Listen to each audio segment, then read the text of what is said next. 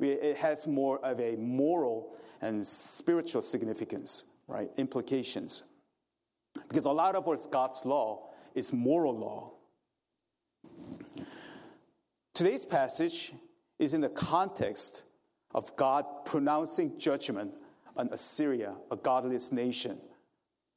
By focusing on, uh, so we didn't get to read the whole chapter, but uh, by focusing on Assyria's defeat and Judah's exaltation, the Lord, the King of Judah, is exalted. And that's the, that's, what, uh, that's the context of this chapter. And in verse 22, it says, For the Lord is our judge, the Lord is our lawgiver, the Lord is our king.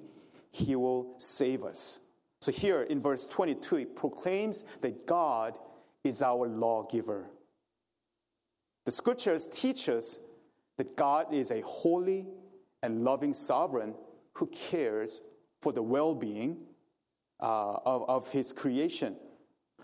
So it only makes sense for God uh, that such a God should rule over his creation and administer justice and, um, you know, uh, rewarding the good that is done and punishing the evil. That is only the right thing and the natural thing, to appropriate thing for him to do. That's one thing that we have to realize. And God has established the moral laws that we have to live by, and He also holds us accountable for our obedience as well as our disobedience. We are not created to be autonomous. The Greek word auton- autonomous, like uh, in Greek, if you break it down, auto means self, right? And nomos, it means, in Greek word, it means law.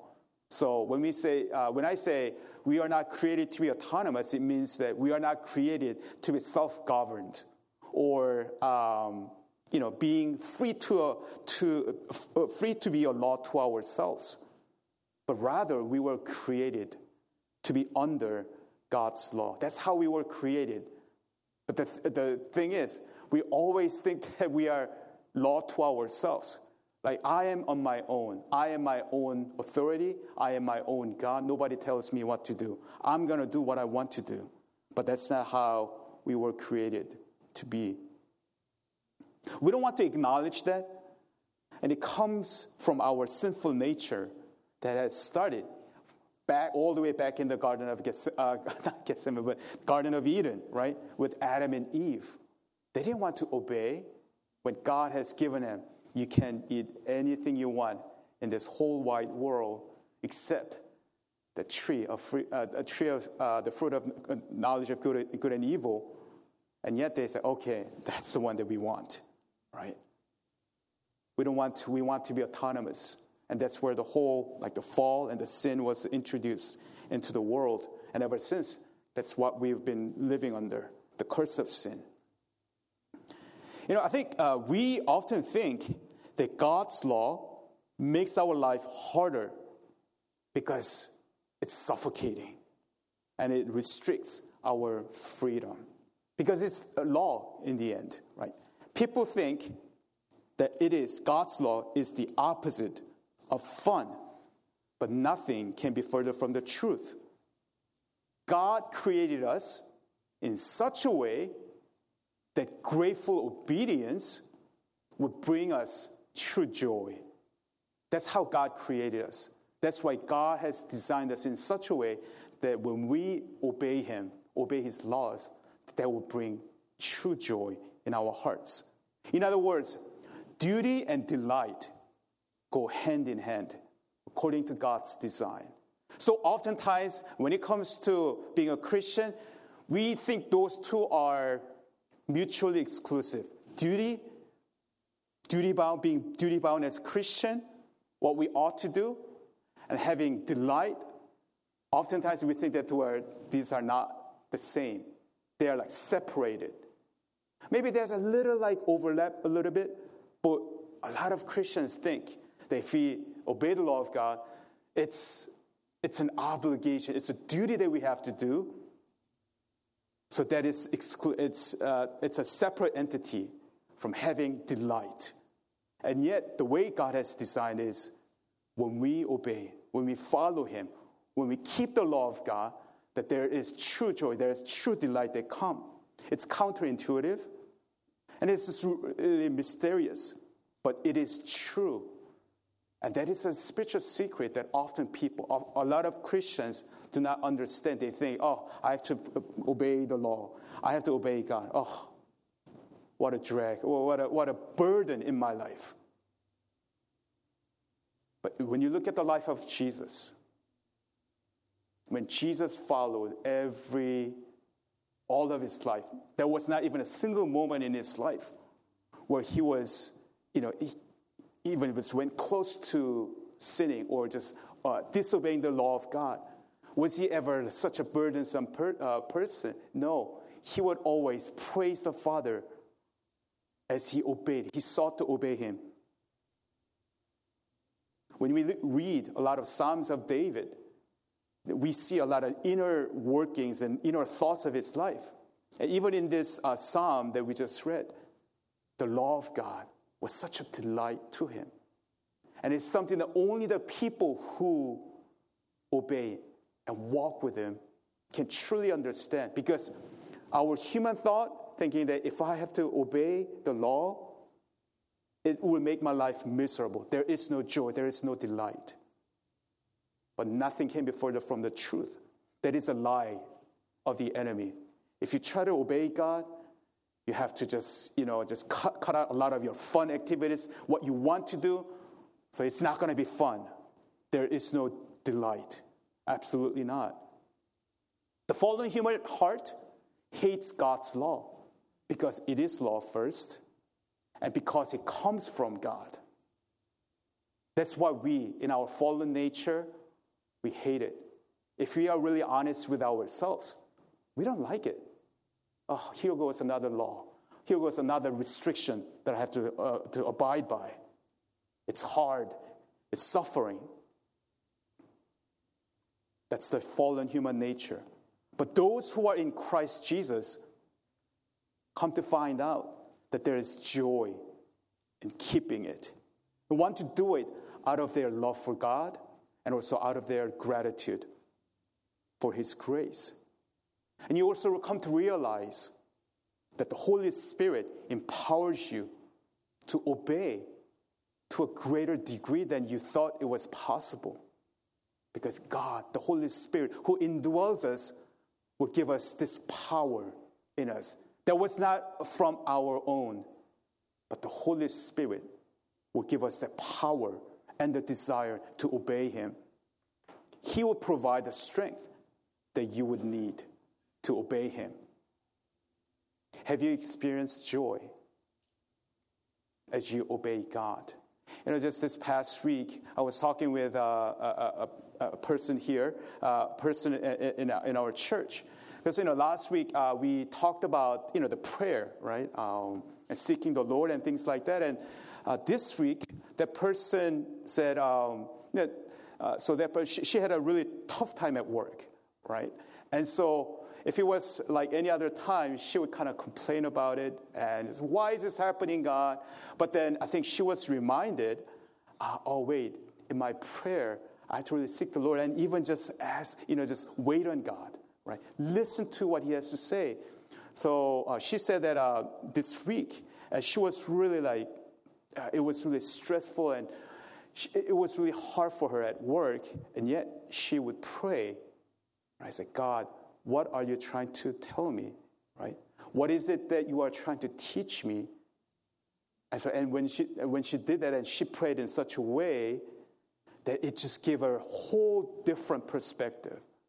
And I said, aha. And then she was able to really be able to really, uh, you know, just have a right mindset uh, and approach to the whole issue at work. And that really changed everything, right? And, uh, and she was sharing that. Uh, and that was such an encouragement that, you know, as she was instead of kind of complaining to God about why is this happening at work, it's just not fair. This, I was not really treated uh, fairly. This is not right, God. What's going on? Instead of praying like that, but she said, What is it that you are trying to, to teach me? And through that, she said, Now I understand what prayer is in a deeper way. It's not just about me just kind of just shooting, firing things at God for what I need from Him, but to also just commune with Him, to listen to what He has to say to me, right? And really change them, uh, changed her, right? There was joy, even though the situation, situation was really difficult. That's what I'm talking about. When we obey Him, when we walk with God and obey His laws, there is joy there is delight. The question is have you really experienced this delight and joy that comes from obeying the law of God? Or is His law still a, such a burden to you? Ah, I have to do this again, God. I have to do that. I have to pray. I have to, you know, obey this, obey that, and not do what I want. What is your mindset? Many laws and commands in the, the Bible are written as broad principles without legalistic de- detail. For example, work, right? Work is prohibited on the Sabbath, but it's never defined legally. When you look at even the, uh, the Ten Commandments, right? You have to keep your, the Sabbath day holy. Without, you are not to work. But it never the Bible never gives us a definition of what constitutes work, right? This ambiguity allowed flexibility. And oh, somebody like Pastor Jay would love that. Lawyers would love that, right? When the flexibility, when it's not clearly defined, that there is always a way for you to just bring some definition or different angle, different take that you can take, and then, so that there is some flexibility. So the ambiguity allowed flexibility, and the Pharisees didn't like that at all. And so they really consider that a liability. When the scripture was not very clear, when, when it says, keep the Sabbath day holy and do not work on that day. But it doesn't really specify what exactly is work, what is considered work. So you say that this is a liability, right? So they wanted to just uh, tighten up the loose ends, uh, loose ends so, to make sure the command itself of keeping the Sabbath day holy and not work would never be ta- violated, the rabbis, through, through, the, through generations, created secondary rigid rules that, if followed, would prevent a person from ever violating the law itself.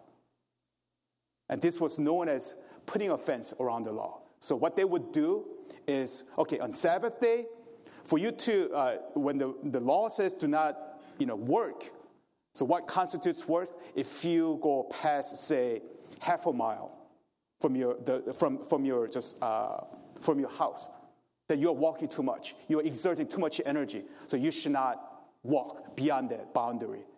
Or they say, if you take more than, uh, if you, uh, you know, if, um, if you do, do some kind of exercise that would yeah, exert too much energy, on Sabbath day, that is considered work. So you should not do such and such uh, exercise or like you, you, should not be involved in this kind of activities. Maybe you know you should not just go out into the field. Period. Right. So they had all these strict laws in the hope that by keeping these secondary rules, that they will not come even close to violating the law itself. And these non biblical rules are prescribed exhaustively in the Talmud. It's a collection of Jewish writings about religious law and theology. And so it's just exhaustive, like all these things that you should not do, right, on a Sabbath day. And the, the rabbis would diligently teach them for generation, and this became the tradition of men. And this uh, became suffocating and burdensome to people and Jesus comes and rebukes the Pharisees and the religious establishment harshly for their legalism. Like eh, when you read uh, Matthew chapter 15, verses 1 through 3, this is what he says. So these are the laws that people have created. And um, if we have that.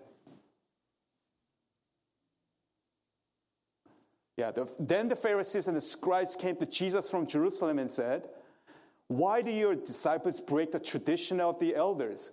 For they do not wash their hands when they eat. He answered them, And why do you break the commandment of God for the sake of your tradition? Right? And so there's, uh, they would just somehow bring the law, the rules that people made, and that they will equate with the law of God. And Jesus would say that's, that's not right.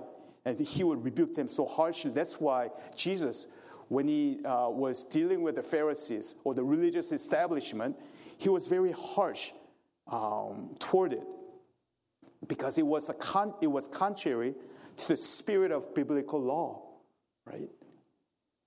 We have to be very careful too about being legalistic. I remember uh, when I was uh, when I was in no, it was right after college and when I was in seminary, we decided our uh, we we were sending a team to uh, to mission field. Like we were going to Mexico, and so you know, once again, I was like so filled with like legalism, and so like we say, all right, guys, as a team, you know, we say, all right, we're gonna just go have a time, uh, set aside a day for fasting. Let's fast, and so we were just fasting. We gathered together the whole day on Saturday from 6 a.m. to like you know uh, you know, midnight. Uh, we, we were there together training and praying and all these things. And then right around like, you know, 11, 11, 15 p.m. came around. Obviously, we were like so hungry. So everybody was, like, all right, let's, and I was like, okay, let's get, get prepare food. So we were just spend like the next 30 minutes or something just preparing like the, the ramyuns and you know, all this food so that once it hits, you know, midnight, then the break, uh, the fasting is over. So we were just, and then, but you know, like when you're really hungry, and when you smell the food, oh my gosh, you know, you're just like drooling and just like, you know, uh, and people are like, all right, give me I was like, no, no, no, no. We have to wait until the midnight, right? We have to just do the fasting, right? We cannot break the fast. So like, you know, around 1145, people are like, come on, let's just eat. And I was like, I was getting so hung- hungry too. I was like, all right, let's uh, ask God for forgiveness for breaking the, the fasting. And then, so that was just mindset. It was just like everything was about, so the whole time that we were fasting, my mind was all about, okay, once the, the, the 24 hour fasting is over, what are we going to eat, right? It just consumed my mind. Was that the right kind of fasting? Absolutely right. Absolutely not, right? Um, and, um, and sometimes we tend to think that uh, when it comes to when it comes to the law of God that we want to the intention may be there but then we can be really legalistic. We have to really watch out for that. Um, but you know here as lawgiver we have to come to understand that God is both holy and righteous. And the holiness of God means that he is separate from all that is common profane and sinful. He's not in the same category as we are you know, we tend to think that we are on a lower level than God, but still kind of being in the same spectrum, right? If in the scale of 1 to 100, God is 100 and we are 0.1, we somehow think that we are still in the same spectrum, right? He's on the, on the one end, we are in the opposite end. But we are still on the same playing field, right? We are not. He's separate. When the scripture says God is holy. He's a complete separate, he's the, totally the other, right? And uh, we cannot compare ourselves with God because we are steeped in sin, whereas He's absolutely sinless. He's transcendent and in a category all by Himself. He's not subject to our assessment of Him and comparison with us. And the righteousness of God refers to the rightness and the fairness of, uh, of all his works and judgments. There is no possibility of making a mistake or being wrong with God. He's impartial. Romans 2:11 says for God shows no partiality. So these attributes, right, guarantee that God's law will always be appropriate and right. None of us is ever right all the time, no matter how desperately we want to be, right? And when there is a disagreement or a clash of will, right, we dig in and we claim that we are in the right and the other side is wrong. I mean, if you are married, you know what I'm talking about, right? When there is clash of wills and when there is disagreement, right? Yeah. Same thing with me and Grace too, right? I'm saying, no, I am right. What I'm saying to you is right right? And we would, we would get into it, right? But truth be told, we are right sometimes, but other times we're not. We are wrong, right? But it's just our ego and our pride get in the way, and we don't want to admit that we are in the wrong. You know, dealing with an opinionated person is difficult because that person is convinced that he or she is right. So that's why that person gets so inflexible? It's my way or highway. It's really hard to deal with these people because they think they are right. They're convinced. One of the uh, Amazon like leadership principles, which they post on their career site, is that leaders are right most of the time, right? So even the most relentless and driven company in the world, like Amazon, acknowledges that even their leaders are not right all the time. Well, but they qualify by saying most of the time we are right, right? Um, the truth is, God, but, but God is. God is right all the time, right? He's always right, and therefore, His law is always right. Now, you may have some questions, you know, why has God declared some things to be right and others to be wrong? I mean, is the law of God nothing more than a random set of rules? Is there a reason behind all these commands and prohibitions? I mean, what is the essence of the law? And these are important questions to consider and understand. Because unless we have a solid understanding on this, it would really hinder our walk, Christian walk. It's like frog in a well. In, in a well. Like uh, it's, it's like an Asian, uh, you know, proverbial saying. A frog in a well, meaning that when you when there's a frog, right, in a deep well, right, the only thing when he looks up, the only thing he sees the sky is the is the you know the, the, the diameter of the well, right? So all his life, living his life from the bottom, so he cannot jump out of the well he thinks that the world or the sky looks like that a circle, right? He never sees the sea and the rest of the world die in there thinking that that's his world, living in a well. If you have this kind of, uh, if you don't have a clear and solid understanding on God's law, that's how we're going to view our Christian life. Oh, God's law would just limit my life. It would make my life miserable. It is so restrictive. When you hear that God, uh, God is lawgiver, a shallow understanding would give you a picture of God, who is a killjoy. So here are a couple things, really quickly. Here are a couple of things to know and consider about God's law. The first is that God is the only basis for morality. God is the, yeah, the only basis for morality. You know, moral relativism says morality is relative. So no one is objectively right or wrong. And because no one is right or wrong, right, objectively, everyone should tolerate the behavior of other people. Does that sound familiar? Because this is a philosophy of the world, right? Hey, you have no right to tell me what to do. What, what I do is right or wrong right? You, you believe your own set of beliefs. I have my own set, and you are not, you know, you, you have no authority over me, or you are not any more right than me, right? It's all, all this, you know, the morality is relative, right? So the po- tolerance is the operative word. When somebody comes along and says um, something that is unbiblical, right? and says, hey, we should tolerate. And we should tolerate all religions. Hey, we should tolerate the way of life by the LGBTQ uh, plus community. Tolerance is the word because they say no one is right and no one is wrong. Right? What is the basis for determining whether something is right or wrong? The scripture says that God is good. Whatever, the, uh, uh, whatever that conforms to his character is good, and whatever that contradicts his character is evil. In other words, apart from God, there can be no law, there can be no right or wrong, no good or evil.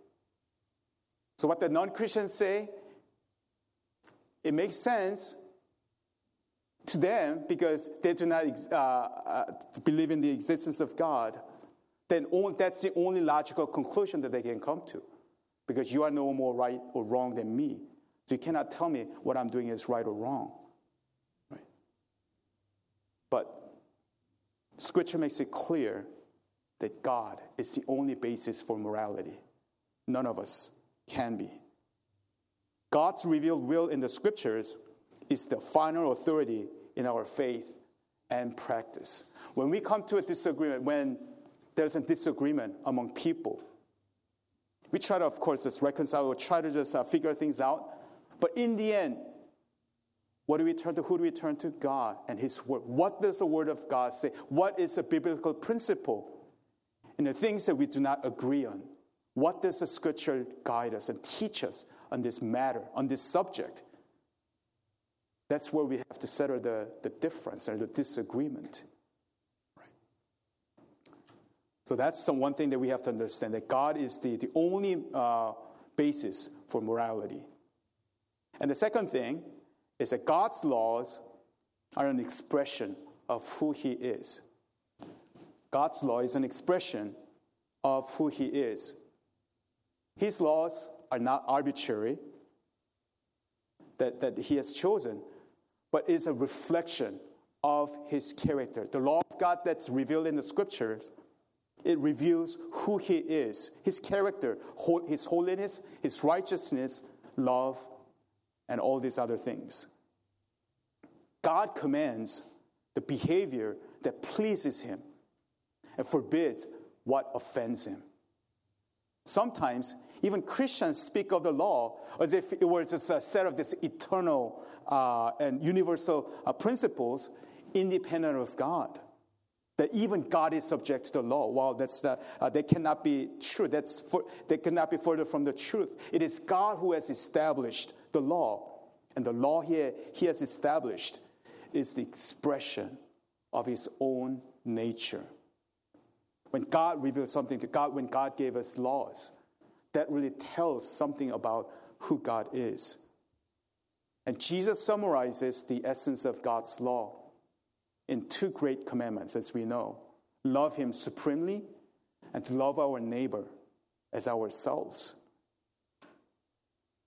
Because Jesus says that on these two depend all the law and the prophets. The knowledge that we love God supremely and others as ourselves is written on the heart of every man. And it, its full implications are actually spelled out clearly uh, uh, in the Bible. Ten Commandments, right? Ten Commandments. Fleshing out what that really means. When we say love God, he's saying to not, you know, just worship any other idols, right? And what does it mean to love others? Honor your father and mother, right? and do not st- you love others by not stealing you love others by not killing you love others by not lying you love others by not you know taking the neighbor's wife or coveting and all these things right? So the essence of all the laws of god that's given in the bible it is based on love for god and love for other people. That is the true essence of the law that was given to us. And Jesus makes it clear that desires and intentions, as well as actions, must be right. Because he really condemns the hypocrisy of the Pharisees and the religious establishment. Because they try to hide the inner corruption, what's truly in their heart, what their motive was. They're only trying to show to other people the outward things, right? Outward show. Matthew chapter 15, verses 7 and 8 says this You hypocrites, well, well did Isaiah prophesy of you when he said, This people honors me with their lips, but their heart is far from me. Our motives inside are just as important. So when it comes to obeying the law of God, if you are simply outwardly, it looks like you are praying, it looks like you are reading the Bible, or it looks like you are uh, keeping the law. But if your heart is in the wrong place, if your motive is wrong, then God says it is wrong. you're just simply being hypocritical, right? Our motive has to arise from love for God and love for other people when it comes to, to obeying the law of God.